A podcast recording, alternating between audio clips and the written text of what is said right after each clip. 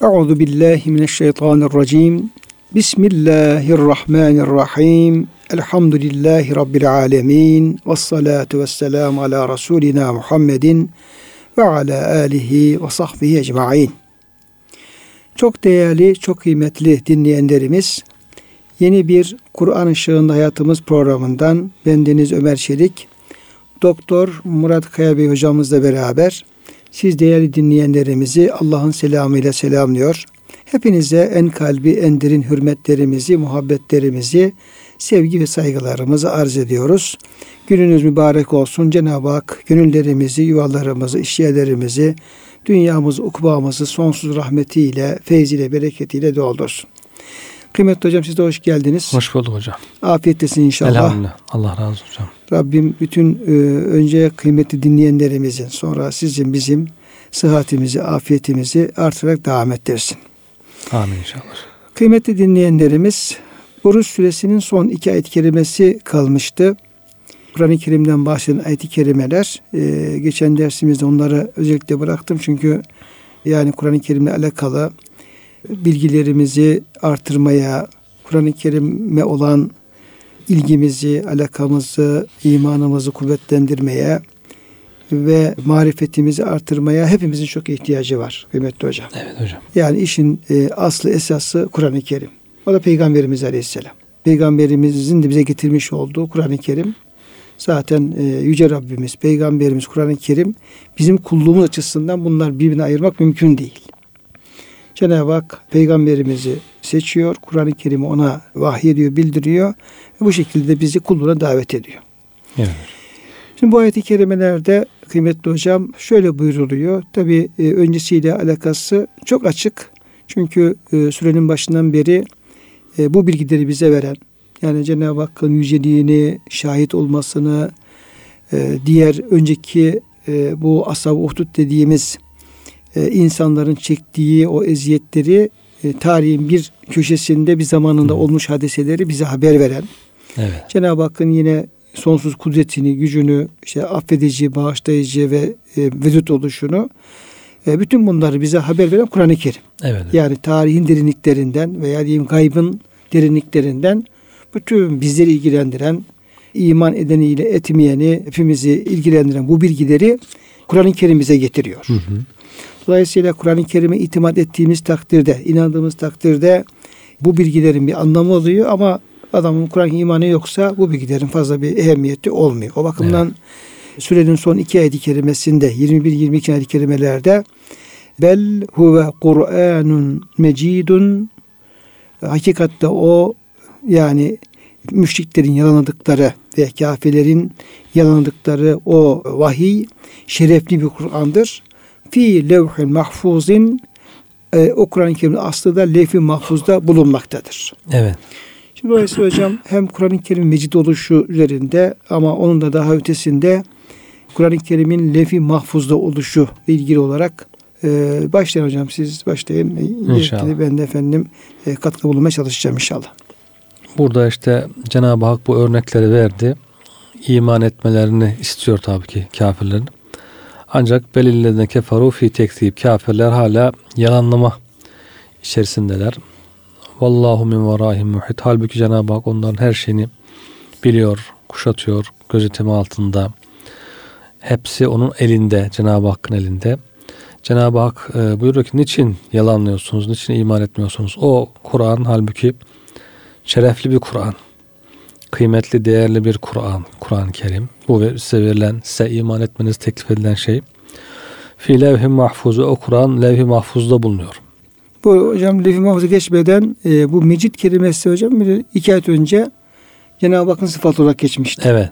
Yani zül arşil mecidu. Evet. Yani Allah arşın sahibi, aynı zamanda mecid.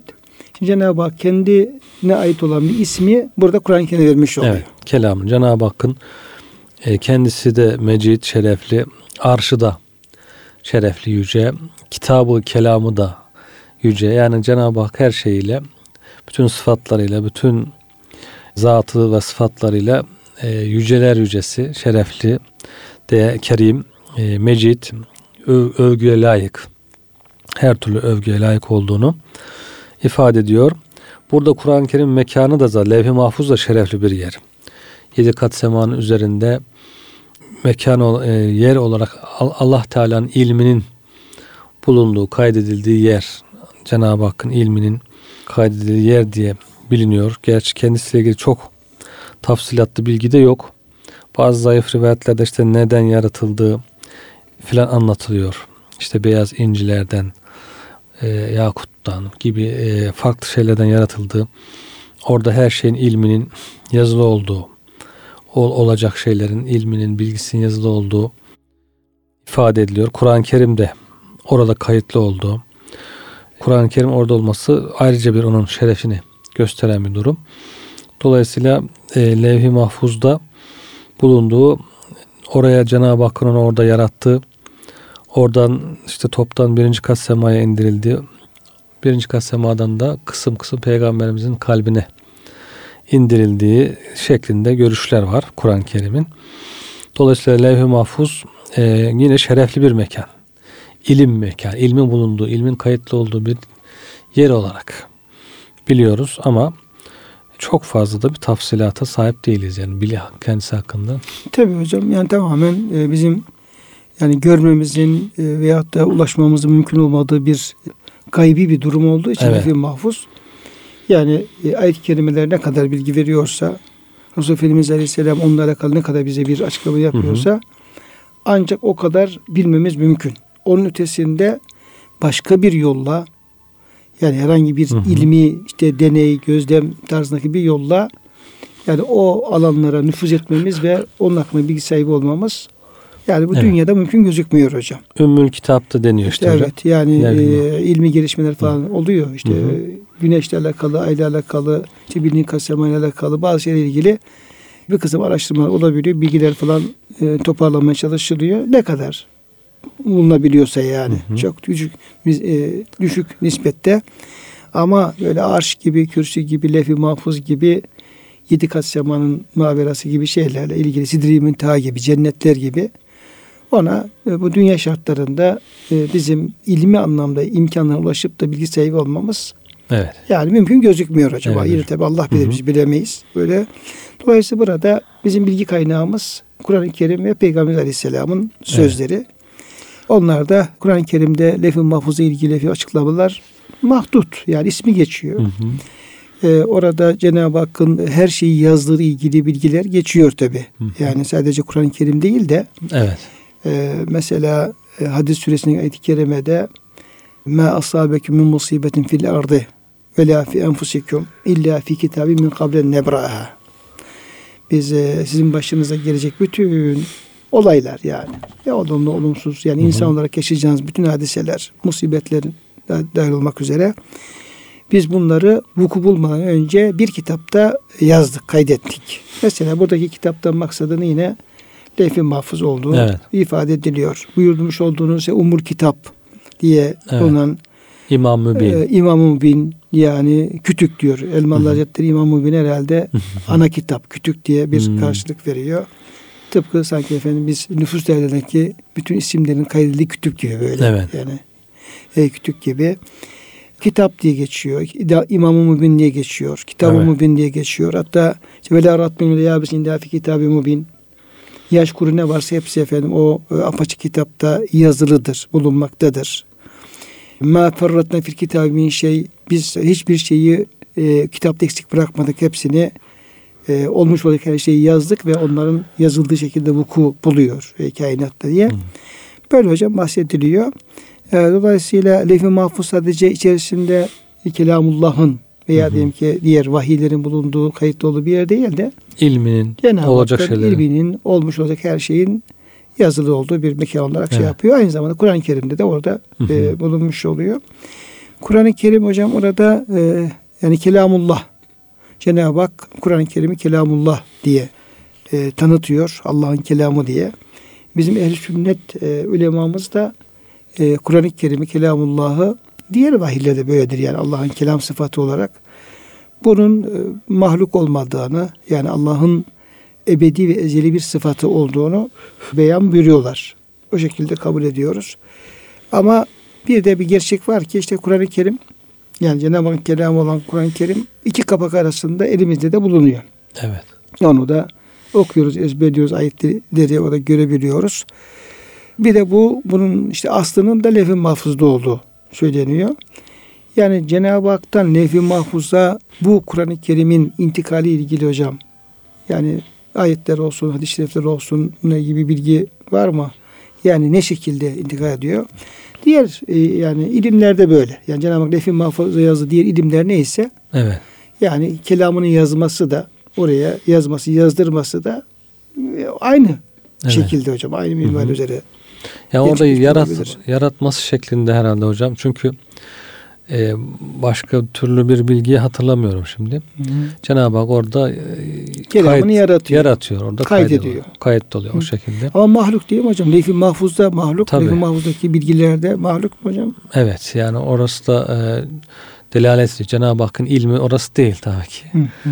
Yani Cenab-ı Hakk'ın ilmine delalet eden şeyler hep mahluk. Sadece onun ilmi ve kelamı medlulü mahluk değil. Yoksa mushaflar, elimizdeki kağıtlar, mürekkepler, ağzımızdan çıkan ses. Bunların hepsi mahluk. Ve bütün bunların işaret ettiği şey, hepsi sesin, işte yazının işaret ettiği şey, asıl o görünmeyen zatında var olan kelam sıfatı o gayri mahluk. Mahluk olmayan. Medlulü. Bunları medlulü. Hatta Levh-i Mahfuz'daki yazılanların da medlulü. Medlulü. Dolayısıyla Cenab-ı Hakk'ın sıfatı olarak bunlar diğer rahmet sıfatı gibi, ilim sıfatı gibi Allah ile Allah'ın sıfatı olarak bunlar gayri mahluk olmakla beraber ne zaman ki bu vücut sahasına bir şekilde yansıyor. Evet. Belki bunun ilk yansıması Levh-i Mahfuz olabilir. Tabii biraz felsefi konular hocam bunlar. Yani belki tasavvufi bir kısım insanlar da bu noktaya yapıyorlar yani. Münahazada bulunuyorlar. Ama ne zaman ki Cenab-ı Hak'tan bir onun sıfatlarının bir tecellisi, yansıması söz konusu oluyorsa orada yaratma başlamış oluyor. Tabii. İşte. İmam Kevseri'nin makalatında bir makale var hocam. O şey tartışıyor. Kur'an-ı Kerim'i işte Cebrail Aleyhisselam'ın Allah Teala'dan dinleyerek almadığı. Dinleyerek aldı dersek sanki Cenab-ı Hak'tan bir ses çıkıyor peş peşe. O sesleri o işitip alıyor. Yani sudur naziresi gibi Allah Teala'dan savtın sesin, mahluk olan bir sesin peş peşe çıkmasının doğru olmadığı, onun öyle olursa Cenab-ı Hakk'ın da değişen, sonradan yaratılmış hadis bir varlık olmasını icap ettireceğim bunun. Dolayısıyla böyle bir düşüncenin yanlışlığını ifade ediyor. Çoğu belki hayalimizde öyle oluyor. Cenab-ı Hak'tan dinliyor, Kur'an-ı Kerim'i alıp getiriyor gibi. Öyle değil diyor. Cenab-ı Hak onu yaratıyor. Cebrail Aleyhisselam'ın kalbinde veya Levh-i Mahfuz'da. Cebrail Aleyhisselam Levh-i Mahfuz'dan alıyor veya gönlünde hazır bulduğu, yaratılmış olan o kelamı alıp getiriyor. Yoksa hadis olan sözün Cenab-ı Hak'tan sudurunun doğru olmadığını orada uzun uzun anlatıyor o makalesinde. Dolayısıyla o işte Levh-i Mahfuz'a yazılması nasıl yazıldı? Kalemle mi yazıldı? Arkadan mı yazıldı? Orada tabi kelami olarak ince hassas konular söz konusu. Allah'ın kelam sıfatıyla ilgili. Kelam sıfatına bir hudus lekesi bulaştırmamak için orada dikkatli konuşmak gerekiyor tabi.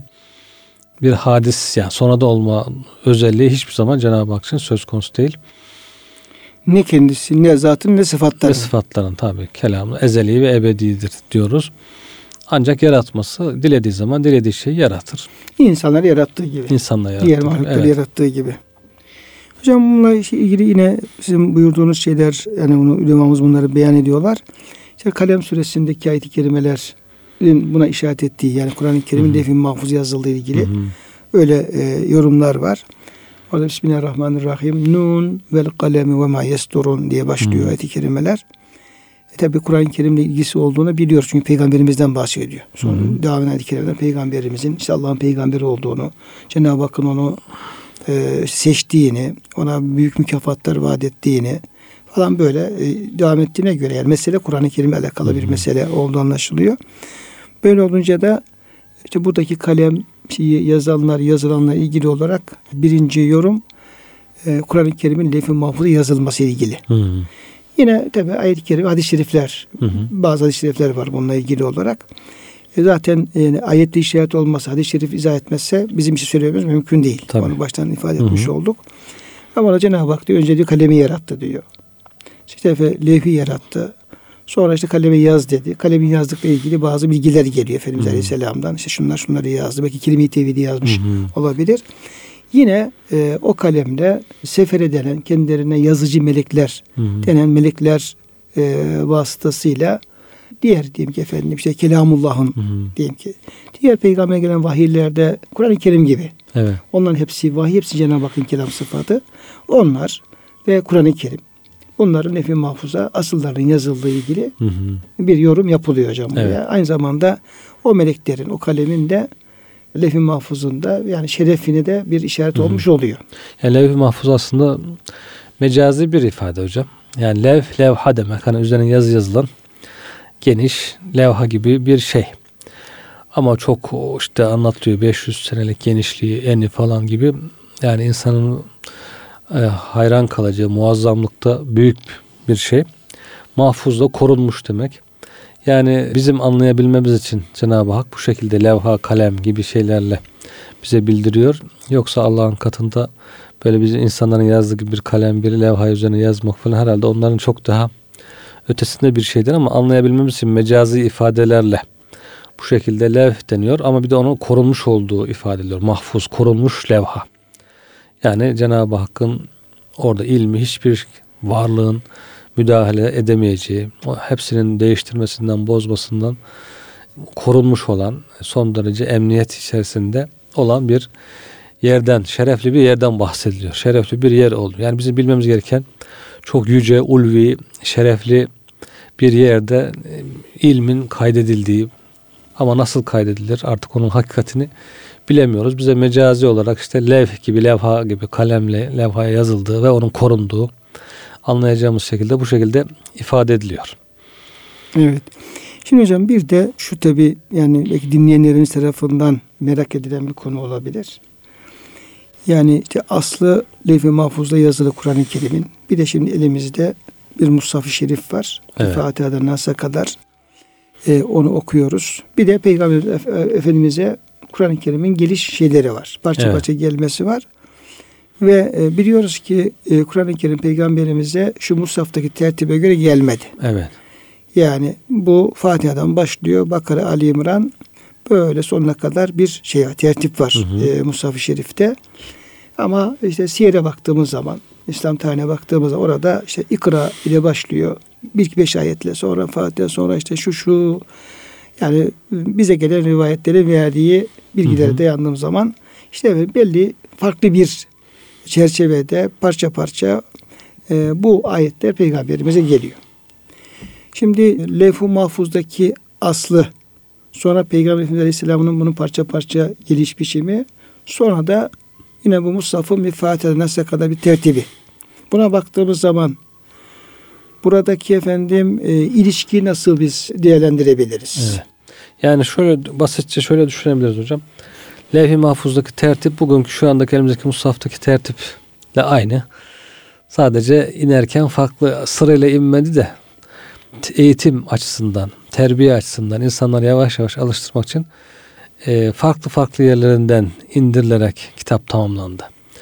İşte 96. Alak suresiyle başladı. Son tarafından bir kısım oradan, bir kısım bu taraftan derken parça farklı yerlerden gele en son kitap tamamlandı diye. Yani şu andaki elimizdeki mushafla levh-i mahfuzdaki sırasının aynı olduğu. Ülema böyle mi söylüyor hocam? Evet. Mesela Cebrail Kevseri veya da bununla ilgili makale yazan insanlar bu fikri gündeme getiriyorlar mı? Evet hocam, bu şey olarak yani Kur'an-ı Kerim tefsir ederken acaba nüzul sırasına göre tertip etmek lazım. Mushaf sırasından tefsir etmek lazım. Bazıları çok önem veriyor, işte nüzul sırası gibi yapsak çok iyi mi olur falan diye. Onlara karşı deniyor ki ya mushafın aslı, orijinali budur. Levh-i mahfuzdaki sırası da budur. Onun için bu sıra daha önemli olduğu için Cenab-ı Hak bu sıraya göre bizlere tertip etmiş, okutmuş. Peygamberimize böyle sırasını bildirmiş. O zaman bu sıra daha önem arz eder.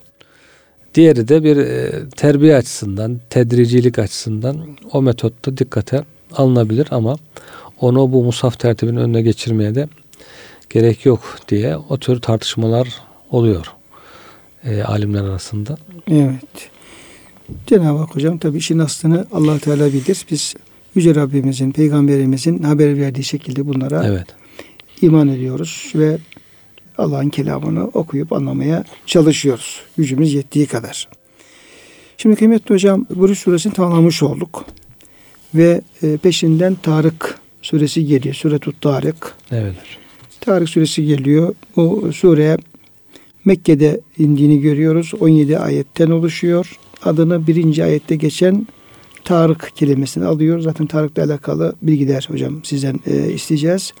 Tarık geceliğin gelen, şiddetlice vuran, kapışılan demektir. Surede geçen Tarık ise gece fazla ışık saçan yıldıza denilmektedir ki sabah yıldızı olduğu beyan ediliyor bir rivayete göre.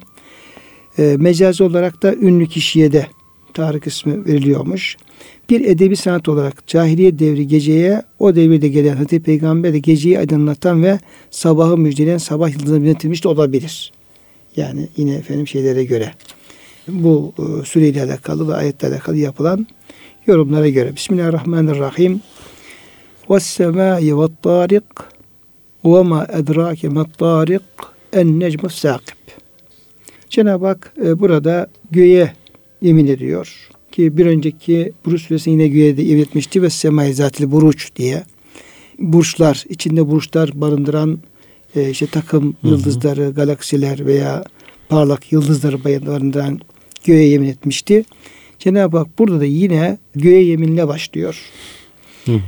Göğe yemin olsun ve Tarık'ı ve Tarık'a yemin olsun. Et Tarık diye elif lam takısıyla bir Tarık kelimesinden bahsediyor Cenab-ı Hak. Sonra da ve ma edrake mat Tarık'u diye de soruyor. Bilir misin Tarık nedir? İşte Peygamberimize. Sonra bizlere de aynı sormuş oluyor ve Yüce Rabbimiz bu Tarık'la alakalı bir açıklama yapacağını buradan anlamış oluyoruz. Yani önce bir bahsediyor, sonra bununla alakalı muhatabın zihninde bir merak uyandırıyor. Bir Kur'an-ı Kerim'in bir öğretim metodu olarak uyandırıyor. Sonra da وَمَا اَدْرَاكَ مَا الطَّارِقِ sen Tarık'ın ne olduğunu biliyor musun diye de efendim tekrar soru olarak bunu dikkat çekiyor. Peşine cevabı getiriyor tabi. اَنْنَجْمُ السَّاقِبِ o Tarık karanlığı delen yıldızdır. اَنْنَجْمُ السَّاقِب'tir diyor. Evet. Evet hocam bu Tarık'la alakalı müfessirlerimiz neler söylüyorlar? Yani hangi yıldız olduğu ilgili veya mecazı bir anlam ifade etmediği ilgili olarak. Bu Süreyya yıldızı olduğu söyleniyor hocam. Gece doğan, gündüz kaybolan yıldız. Gece birden gelme anlamı var. Taraka, kapı çalmak gibi sanki. İşte gece aniden insanın başına gelen olaylar içinde Tarık kelimesi kullanılıyor. Beklenmedik bir anda birden kapını çalıp gelmiş, başına gelmiş olaylar içinde söyleniyor. Burada da yıldızın gece doğduğu, gündüz battığı için bu ismi aldığı ifade edilmiş. Devamındaki ayet-i kerimede zaten delici bir parlaklığa sahip, kuvvetli bir ışığa sahip olan yıldız, parlak yıldız manası veriliyor.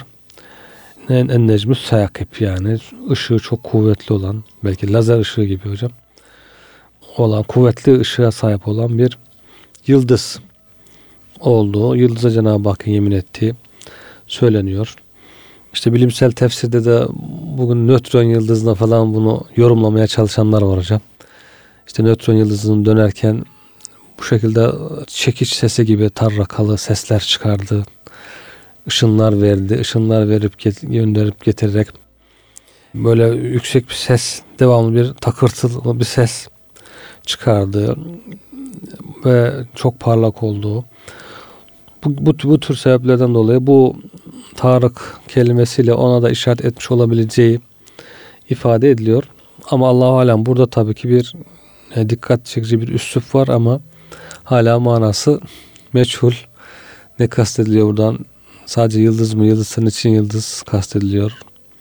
Ondan sonra yoksa buradaki başka bir maksadım var. Sonra mı keşfedilecek? Hiç mi keşfedilmeyecek? Kıyamette mi ortaya çıkacak? Diye Cenab-ı Hak böyle yemin ettikten sonra çünkü diğer konulara geçiyor. Evet. Şimdi hocam burada tabii müfessirlerin sizin de bahsettiğiniz gibi farklı yorumları var. Ve daha ziyade hep yani yıldızla alakalı yorumları yapıyorlar. İşte bu süre yıldızı mıdır, işte sabah yıldızı mıdır diye böyle şeyler var. Hatta Hasan Basri Hazretleri'nin bir tefsiri şöyle, bu tarihle alakalı. Her yıldızın diyor hiç kuşkusuz karanlıkta delen bir aydınlığı vardır. Evet. Yani her yıldızın kendisinde ışık gücü farklı olmakla birlikte karanlıklara delen bir ışık verme özelliği vardır. Allah Teala bu ayette gök ve gökte bulunan yıldızlar üstüne yemin ediyor. Çünkü bunlar onun kudret ve hikmetini gösterir. Her yıldız çünkü efendim. Yani sadece bir yıldız değil, bütün yıldızlarda veya ışıklarda böyle bir karanlığa delme özelliği var.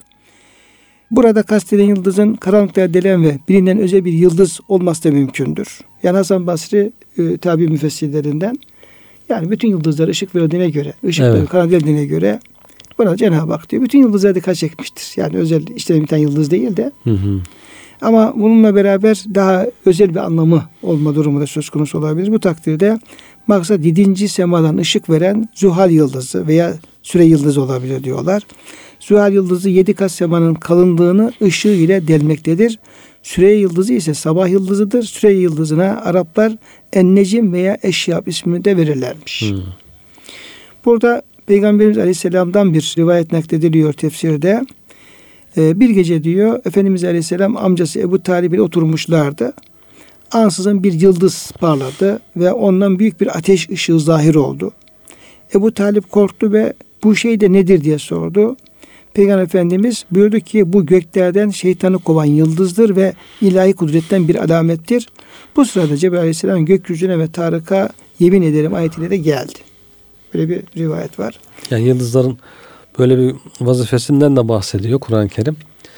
Yani bilgi çalmak isteyen, hırsızlık yapmak isteyen şeytan, cin tayfasını vahiyden uzaklaştırmak, ilahi bilgiden uzaklaştırmak için belki ona da bir işaret olabilir burada hocam. Yani Kur'an-ı Kerim sana gelen vahiy emin bir şekilde geliyor, korunmuş bir şekilde geliyor.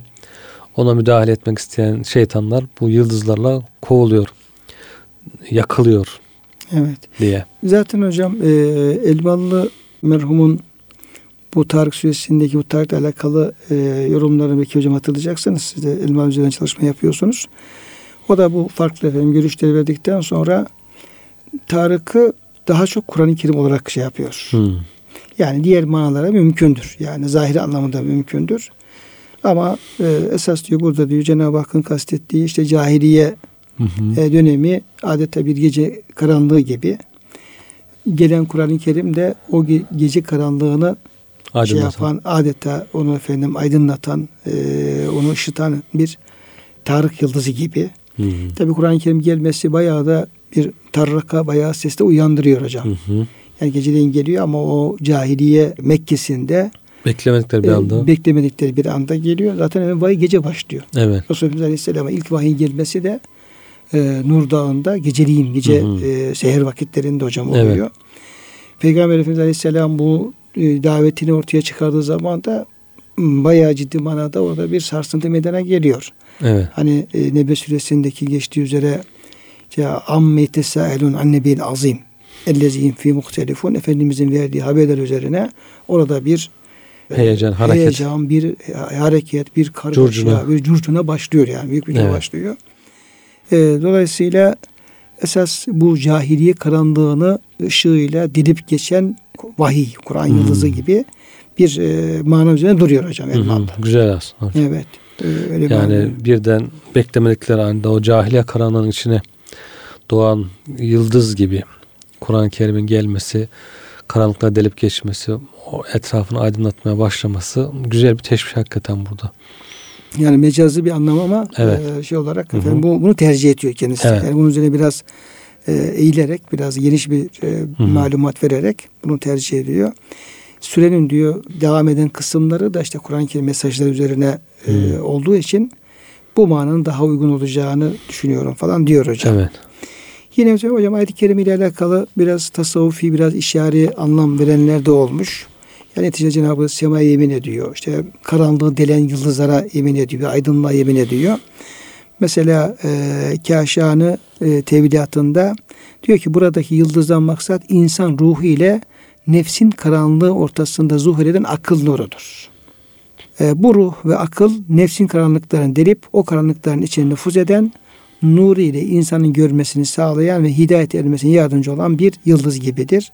Nitekim aynı anlama gelmek üzere bir başka ayet-i kerimede daha nice alametleri yarattı ve alamat ve bin necmihum yehtedun. Onlar yıldızlara da yollarını doğrulturlar.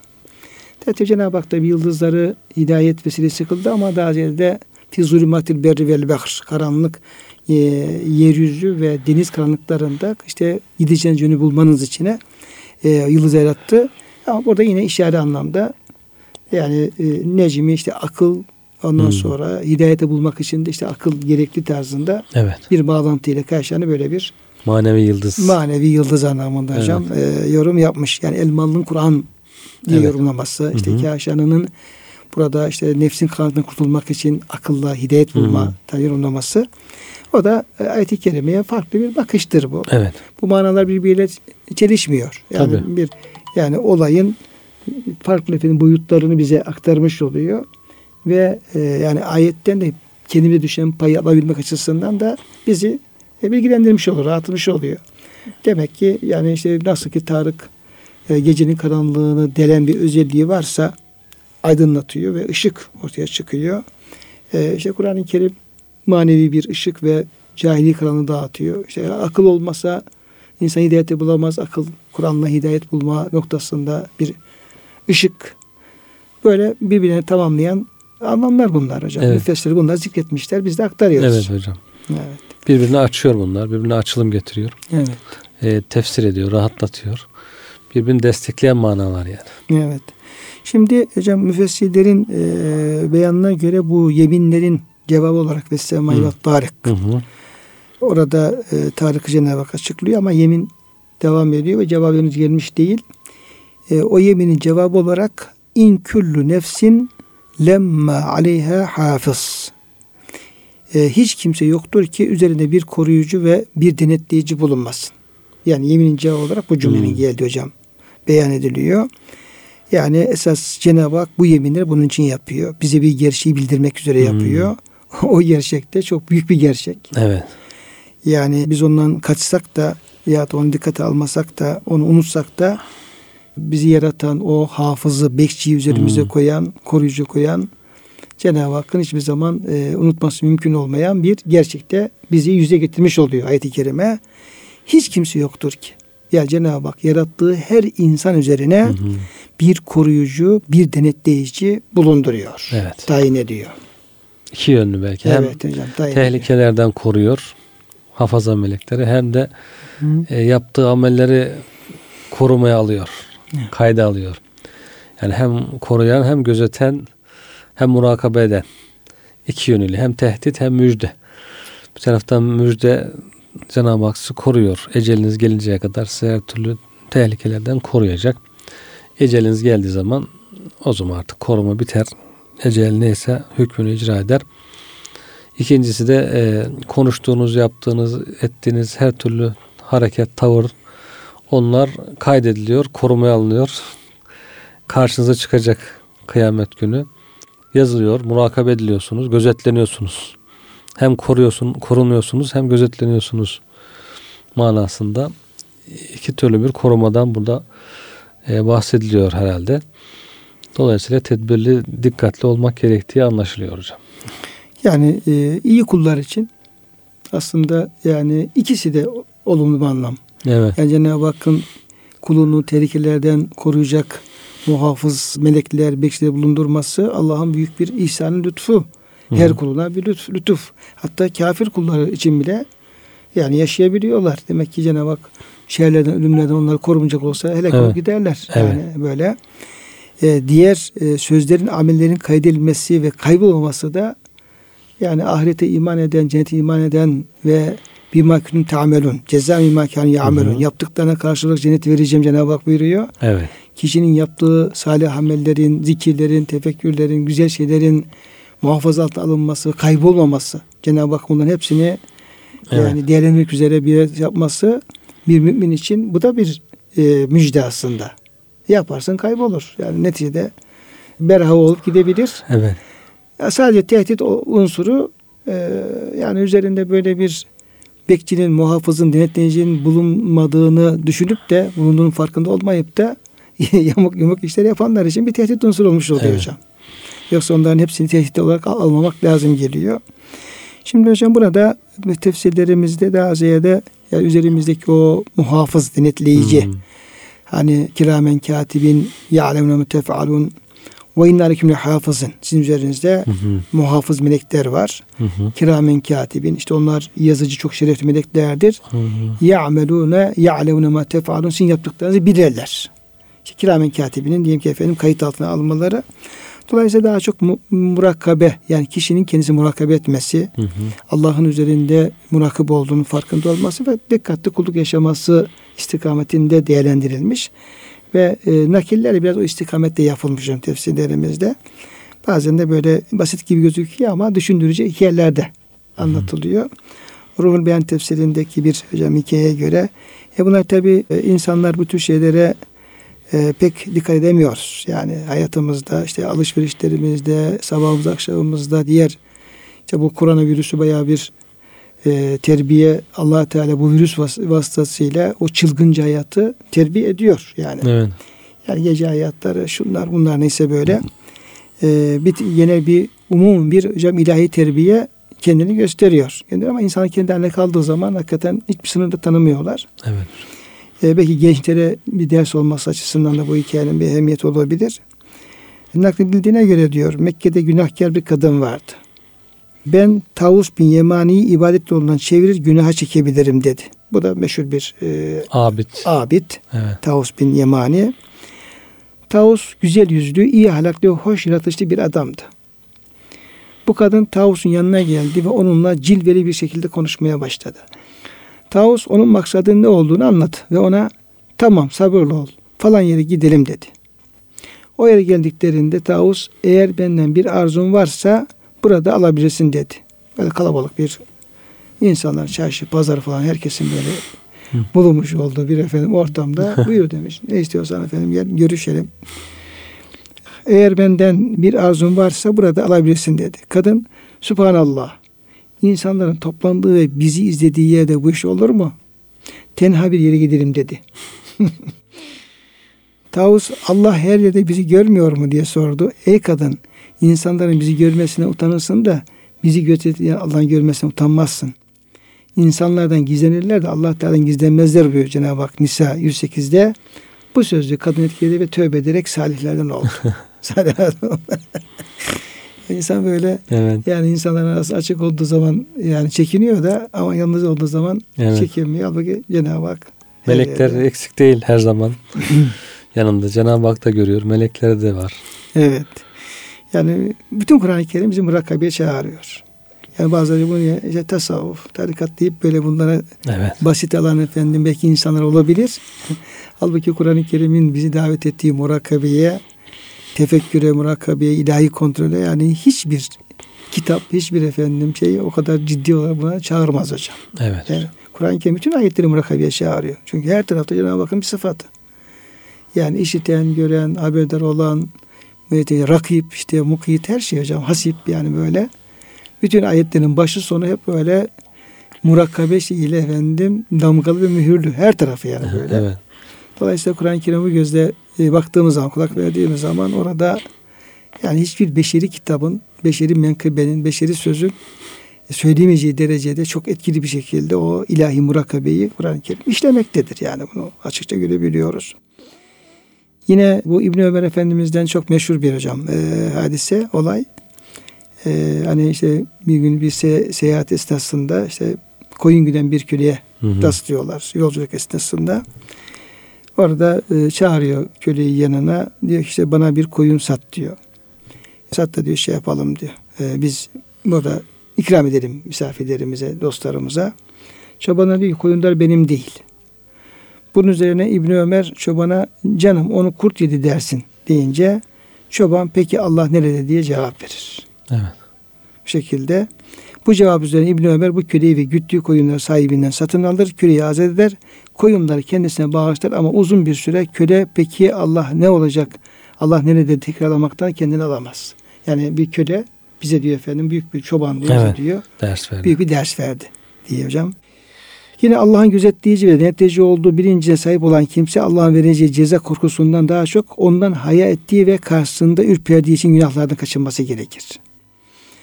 Bazı alimlere göre ayette yer alan hafız kelimesiyle kastedilen yukarıda ifade ettiğimiz gibi Allah Teala değil, kulun amelini gözetleyen hayır veya buradan Cenab-ı Hakk'ın kendisi de hocam anlamı da vermişler müfessirler. Evet. Yani aleyhe hafız, yani en büyük hafız. Esma-i Hüsna'dan zaten. Tabi. Ya hafız diye Allah'ın isimlerinden bir isim de zaten aynı zamanda hocam. Geçen hocam hani bu Yusuf Işıcık hocanın şeyini size katıldınız değil mi hocam ona? Orada bu başörtüsü 28 Şubat'taki başörtüsü yasakları meselesinde Ahmet Küçük hoca işte hocayı anlatıyordu. Bir dava adamlığı falan anlatıyordu. Bir şey çok hoşuma gitti. Tabii yok olan talimatlar geliyor. Efendim işte başlarınızı açacaksınız işte dekanlara falan şu bu neyse. Evet. Konya'da dekan geliyor. Diyor ki işte yukarıdan diyor şey var. Yukarıdan talimat var. Başlar açılacak.